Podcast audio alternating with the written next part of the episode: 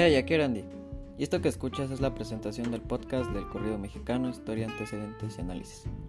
Semanalmente o máximo cada dos semanas estaré subiendo un nuevo episodio sobre este tema tan interesante como lo son los corridos mexicanos, un género musical que es una de las expresiones de la cultura popular y tradicional más características de México. Mi intención con este programa es estudiarlo en sus dimensiones histórica, social y literaria.